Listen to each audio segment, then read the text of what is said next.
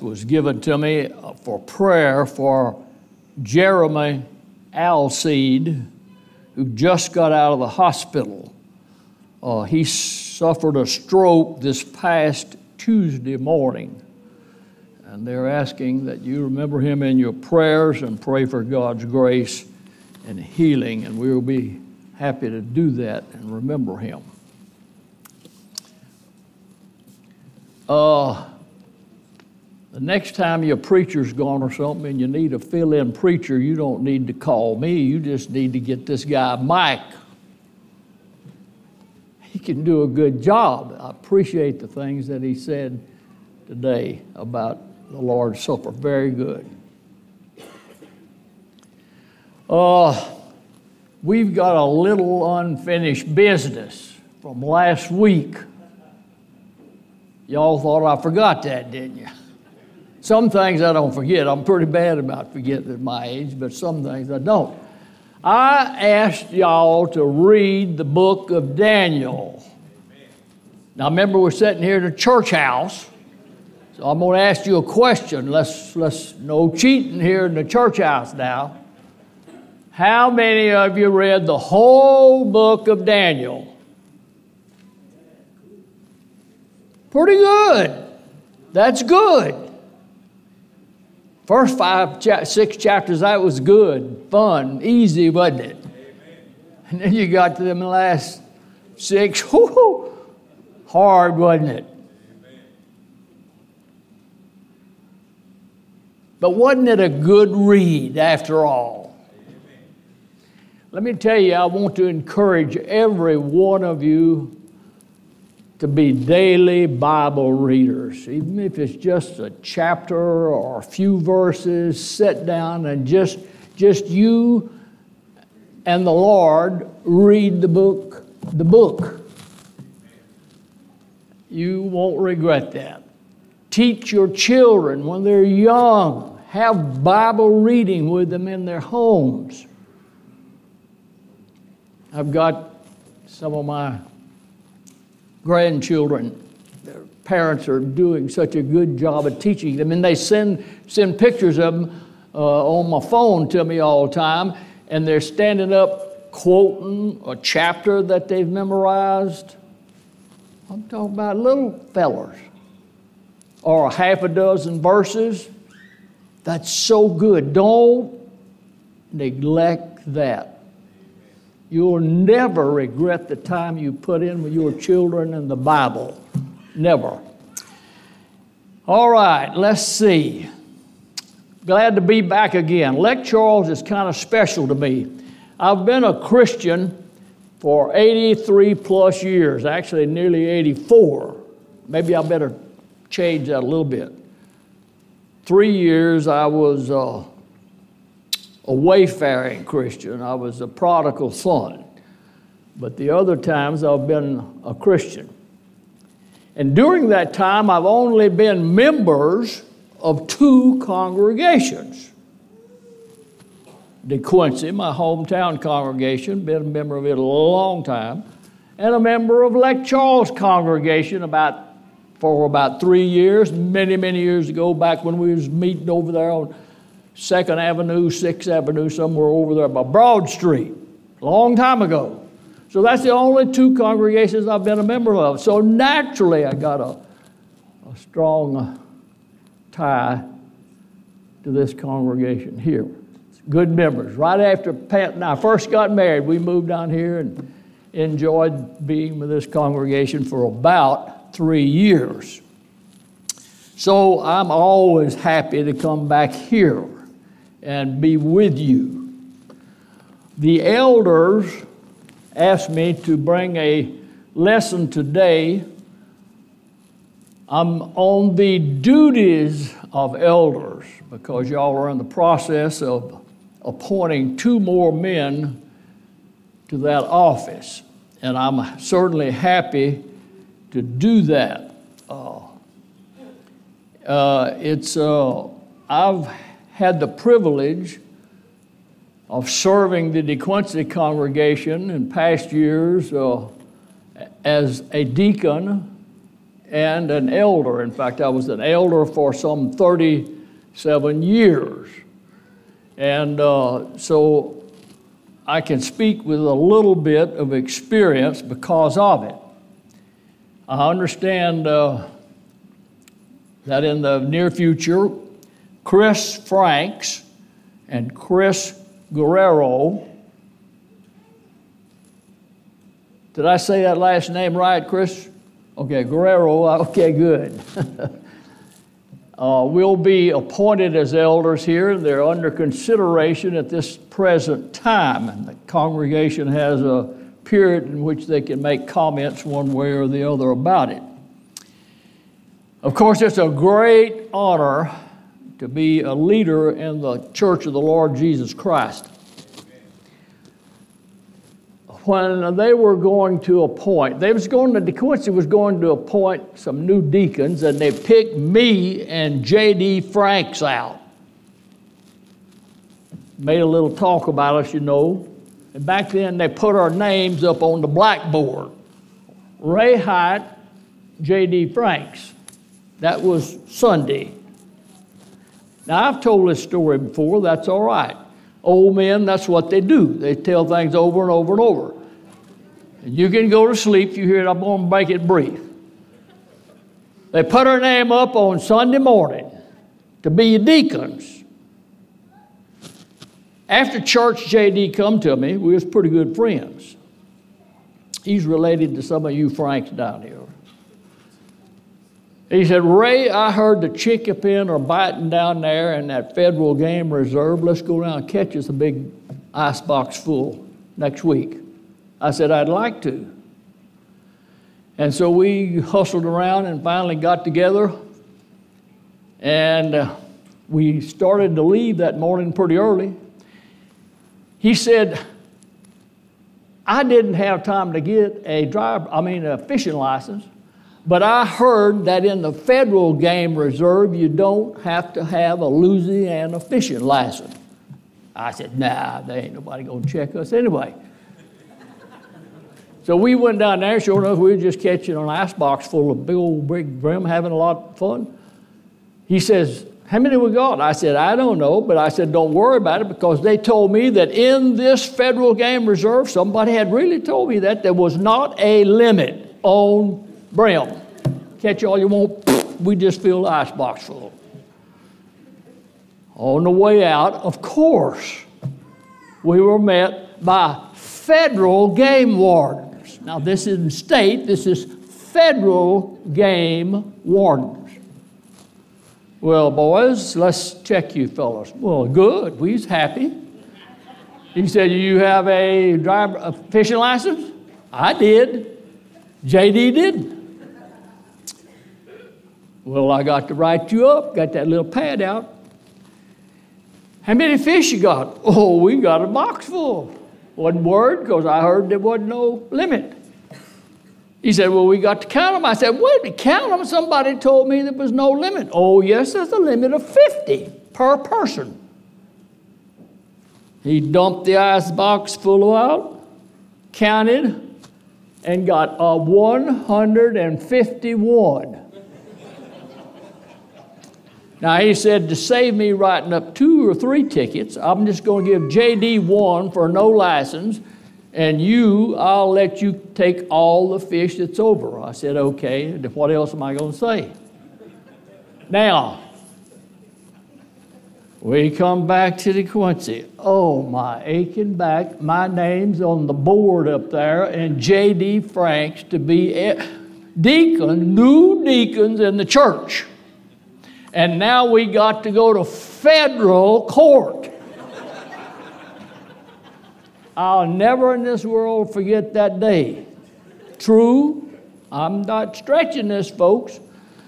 This old judge was up there on the bench, and he had several other people ahead of us, and he'd call them up, and it seems like he was very lenient and kind and loving and gentle. And old JD says, we going to get by this slick as a button. And he got up there, J.D. Franks first. He was called ahead of me. He got up there, And he said, Well, I see you're fishing without a fishing license. What have you got to say for yourself? That JD put on the best show you ever heard. I was nearly in tears sitting over there on the bench listening to him. That story he told the judge, and that judge, you could tell he was listening intently, sympathetic. I felt good about everything. And when JD got through, he said, My, my, that was a wonderful speech. Guilty, $50. Now, $50 then was big as $1,000 now. That was a long time ago.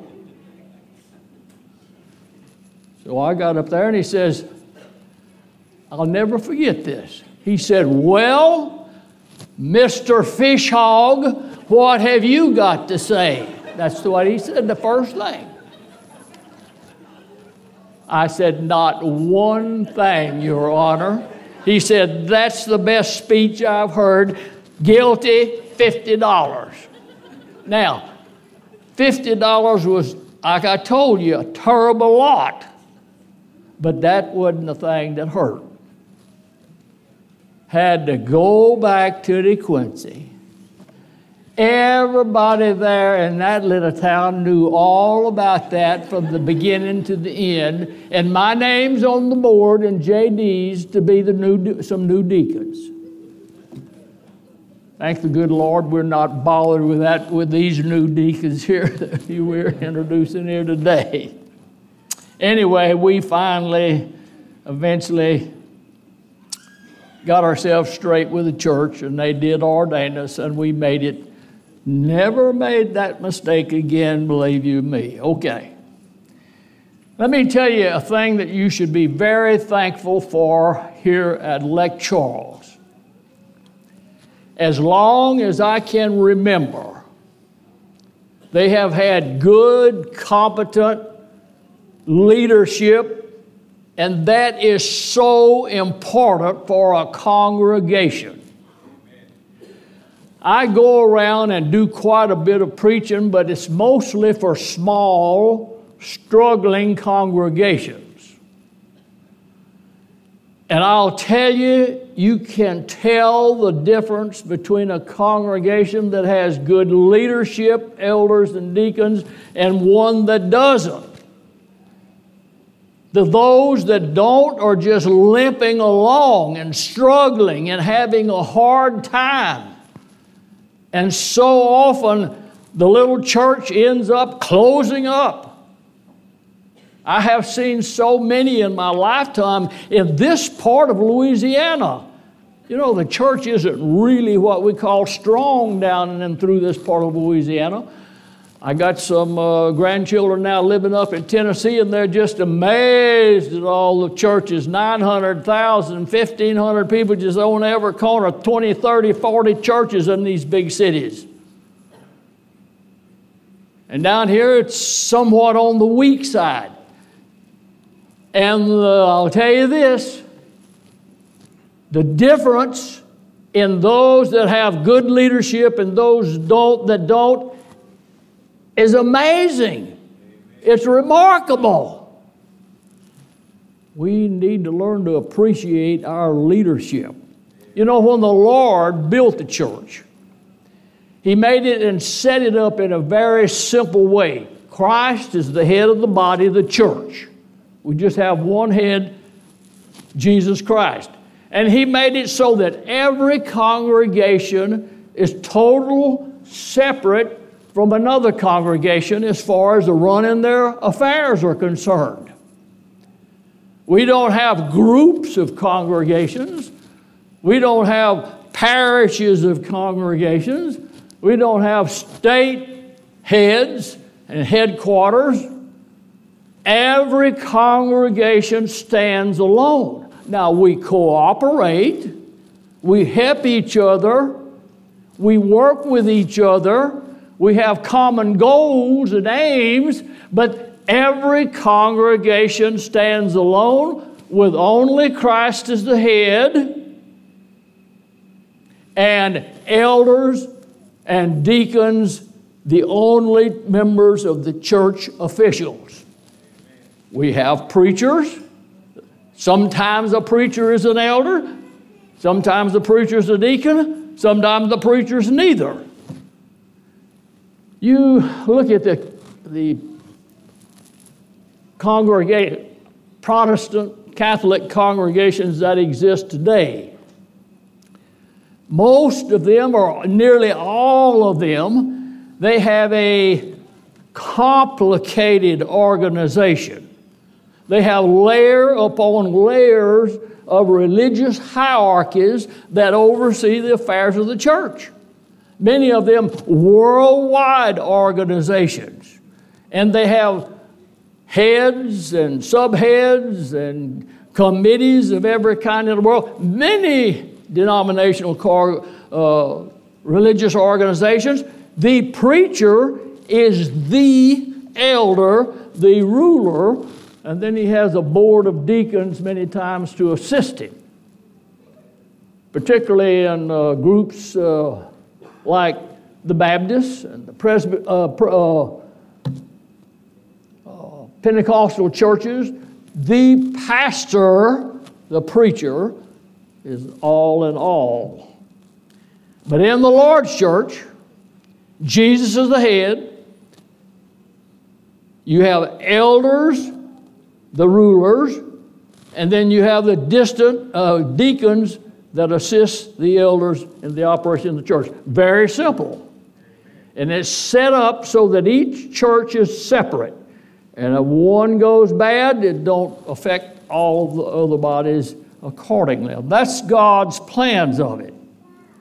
Now, the elders asked me to talk specifically about the duties of these new elders and all elders that we're having today under consideration. In order to do that, I'm going to first read the qualifications of an elder. We find lists of these qualifications in two or three places in the New Testament, uh, I think in Titus and Timothy and so on and so forth.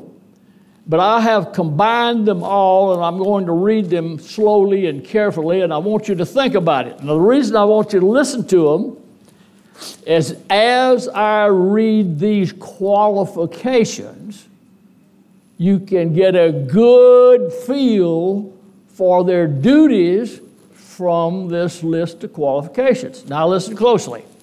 The elders are to be blameless, husband of one wife, vigilant, sober, of good behavior, hospitable, apt to teach, not given to wine, no striker, not guilty, guilty of filthy lucre, patient, not a brawler, not covetous, rules well his own house, not a novice, good report within, good report without, faithful children, not self willed, lover of good men, just, holy, temperate, holding fast the word.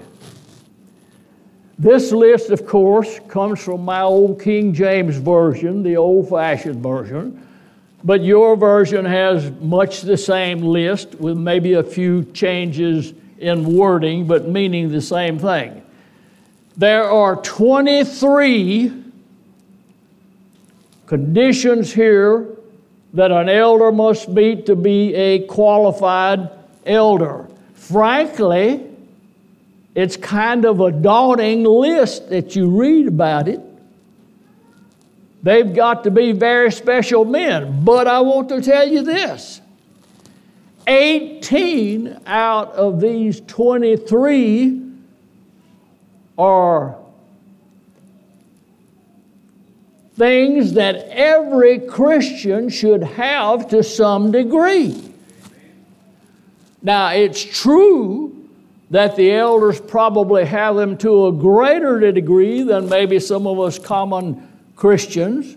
But we all should have nearly all of these qualifications in our life. Some of the ones, the five that we don't have husband of one wife, you can be a Christian without being husband of one wife. An elder can't.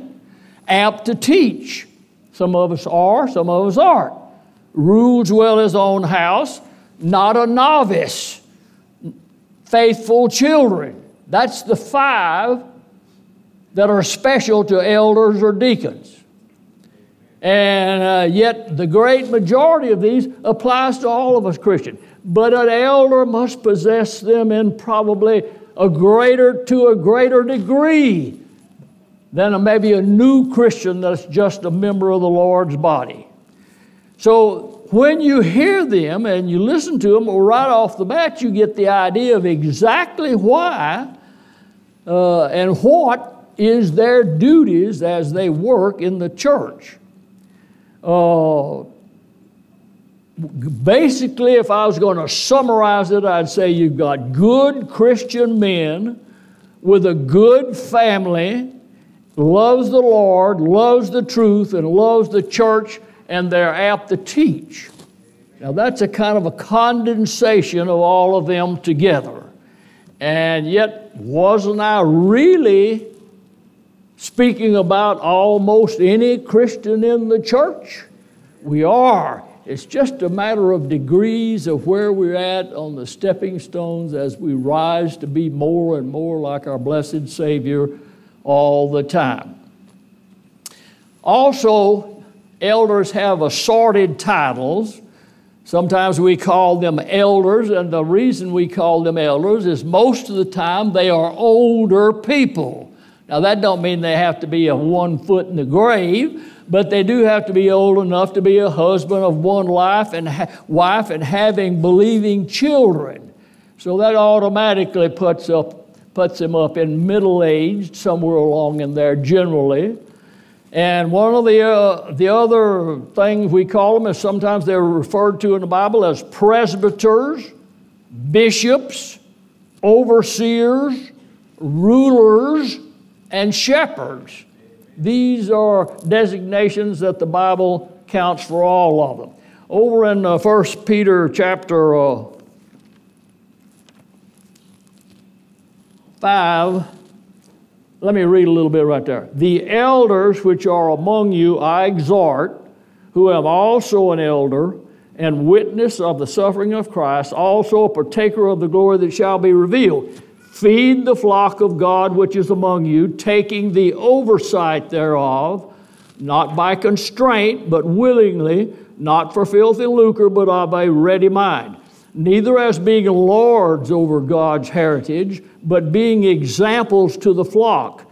And when the chief shepherd shall appear, you shall receive a crown of glory that fadeth not away. So, all of these titles that they have have to do with actually what they are doing. They are overseers, Acts 20, 28. Take heed unto yourself and to all the flock over the which the Holy Ghost has made you overseers or bishops to feed the church of God which he purchased with his own precious blood. Romans chapter 12, 8 says this Let him that ruleth do it with diligence. He's talking about the elders right there. Take care. It's a very important work. The most important work, looking after people's souls. In Titus chapter 1, he gives the list of qualifications, and there he calls them bishops. In Hebrews 13, they are referred to as rulers. First Thessalonians 5:12 they are called laborers and that's a very apt designation a laborer because believe you me they work hard. And of course they uh, that uh, kind of makes them uh, not just only bosses, but those out there literally doing the hard work of all the things that go on and taking care of a body of people. So you can see that most of their leading is done by example. Paul summarized it in Ephesians 4, verses 11 and 12, and he said it this way These pastors, had he called them there, they are for the perfecting of the saints, the work of the ministry, and the edifying of the body of Christ. Perfecting saints, help us to grow and mature, all of us, as we try to learn and study and develop ourselves and get more like Christ every day, and to keep ourselves unspotted from the world. And as they do this, sometimes they have to reprove, rebuke, and exhort. But he says, do it with all long suffering and doctrine. So understand all of these things. That's why they are called pastors leading the flock to uh, the pastures where they can get nourishment. For the perfecting of the saints, that is to help all of the members of the church grow and mature and keep ourselves unspotted from the world. And sometimes that takes a little reproving, rebuking, and exhorting, as it indicated to in one scripture for the elders that they have to do for the work of the ministry, overseeing the preaching and the teaching, the whole oversight of all of the teaching program in the whole church. And many times they are preachers and are teachers themselves in one way or another. That they might edify, that is, build up the body of the Lord Jesus Christ. You'll find them to be people who are ready to listen know things because they've been there, done that. They care and they're ready to listen to you. They try their best to keep the peace and the unity of the congregation, and they maintain discipline as best that they can in the, law, in the congregation in every member. Most of the oversight and governing is done by example. Rarely, rarely does an elder have to use the an edict to get people to do what they want them to do. Their instructions, they start with taking heed unto themselves and then unto the flock over which the Holy Ghost has made them bishops. Let me tell you, being an elder is not always easy. There's some real tough, hard times. You run into situations that you can't even imagine, and you have to deal with them. There's nowhere else to go. All we have is each other and the Bible. We have to look after our own congregation right here. Christ has given us his instructions. And with those instructions, we have to look at that. Let me tell you, run in, you run into some serious problems sometimes. You've got to oversee the feeding of the flock from the very young to the very old, many of whom are well versed in the Lord's Bible. You have to watch out for false teachers and any false doctrine that may be creeping in and be ready to stand against it. You have to maintain local discipline, and that can get very hairy at times.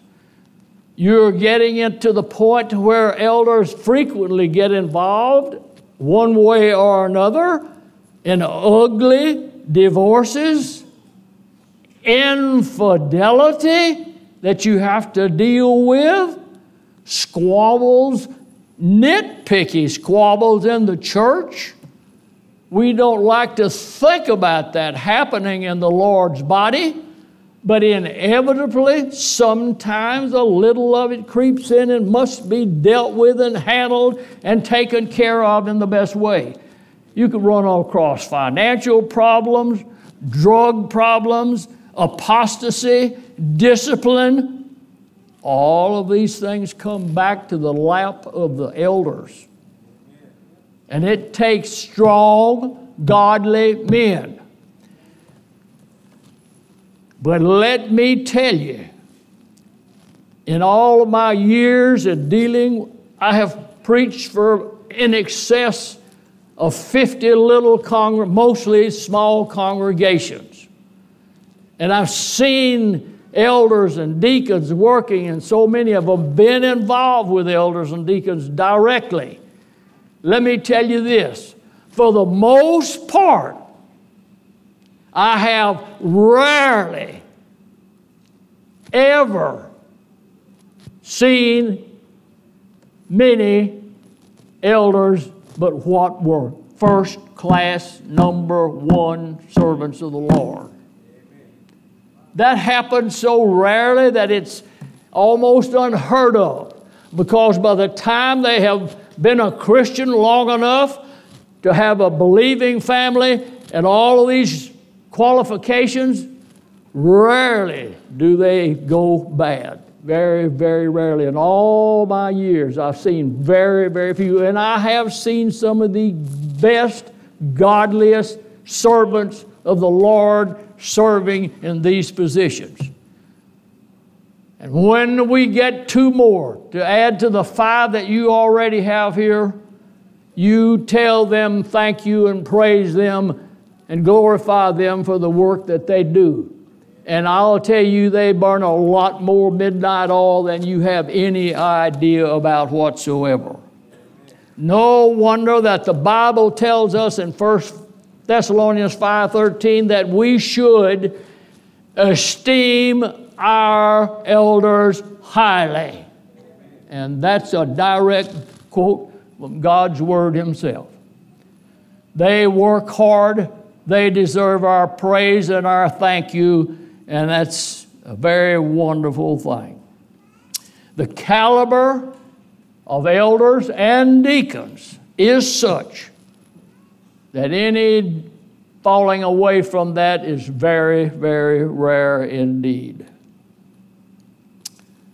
So, in the next week or so, as you're thinking about these things and praying about these things, pray for these two men that's going to be put again up to you and appointed as elders.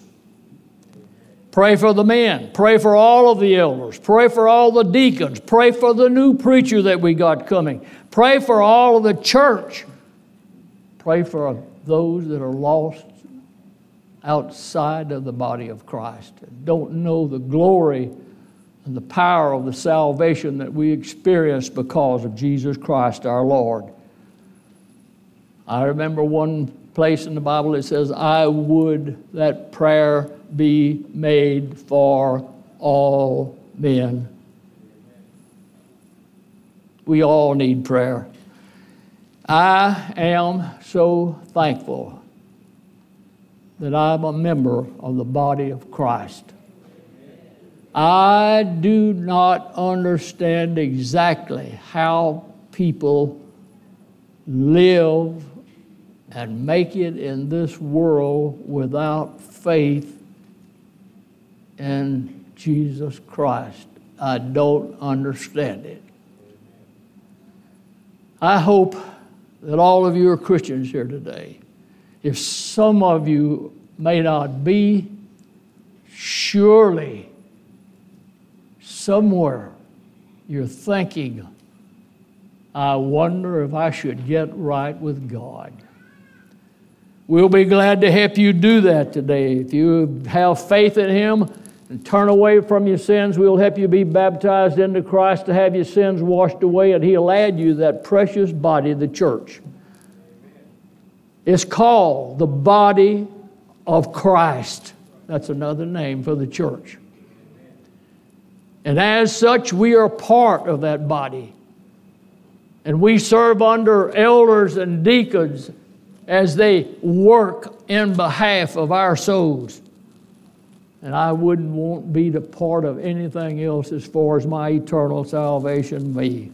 Oh Lord, let me be in that number.